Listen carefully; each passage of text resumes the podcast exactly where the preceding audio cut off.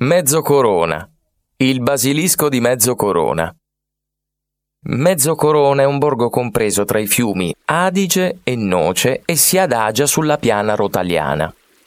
Su quel terreno fruttuoso si ottiene il Teroldego, uno dei vini più famosi del Trentino, e Mezzo Corona ospita una vera e propria cittadella del vino.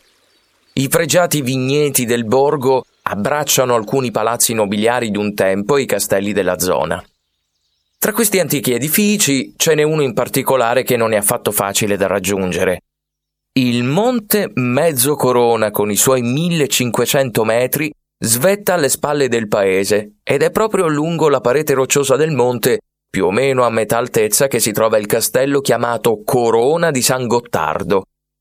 È un'antica fortezza risalente all'anno 1000 costruita all'interno di una grotta naturale di cui rimangono ormai soltanto i resti.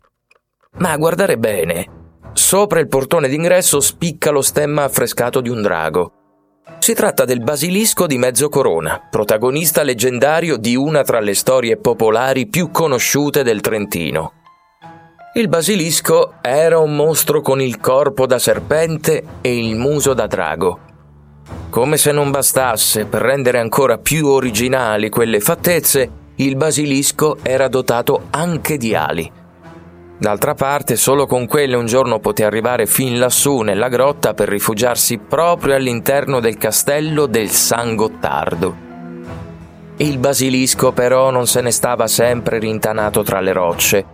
Piuttosto si dedicava spesso, troppo spesso, a scorribande distruttive lungo la piana rotaliana.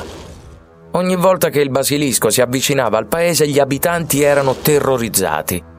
Tutto ciò che calpestava veniva distrutto e il mostro inceneriva le case e i raccolti con un solo fiato. Un giorno i paesani di Mezzo Corona decisero di abbandonare quelle terre per trasferirsi in luoghi non infestati dal mostro. Ma il cavaliere Firmian, prode soldato qual era, si oppose ad un simile atteggiamento di resa e promise agli abitanti che avrebbe lottato per ristabilire la serenità.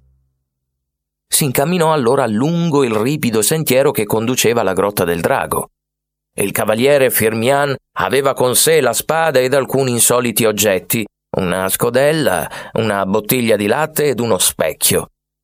Quando si trovò al cospetto del basilisco, il mostro stava ancora dormendo, così il cavaliere poté preparare la sua ingegnosa macchinazione. Versò il latte nella scodella vi pose accanto lo specchio e attese. Al risveglio il basilisco si avvicinò alla scodella di latte e udite, udite, iniziò a bere come un gattino affamato.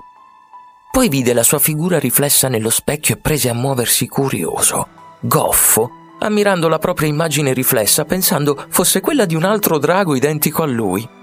Ma mentre il mostro si agitava distratto, il cavaliere Firmian si avvicinò e lo trafisse con la spada.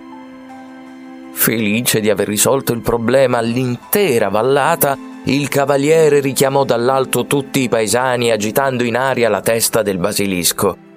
Ma una goccia di veleno cadde da quella testa decapitata e colpì il corpo del cavaliere che all'improvviso incenerì.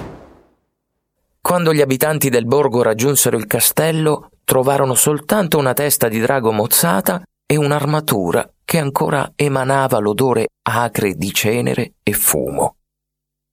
Il cavaliere da allora divenne un eroe.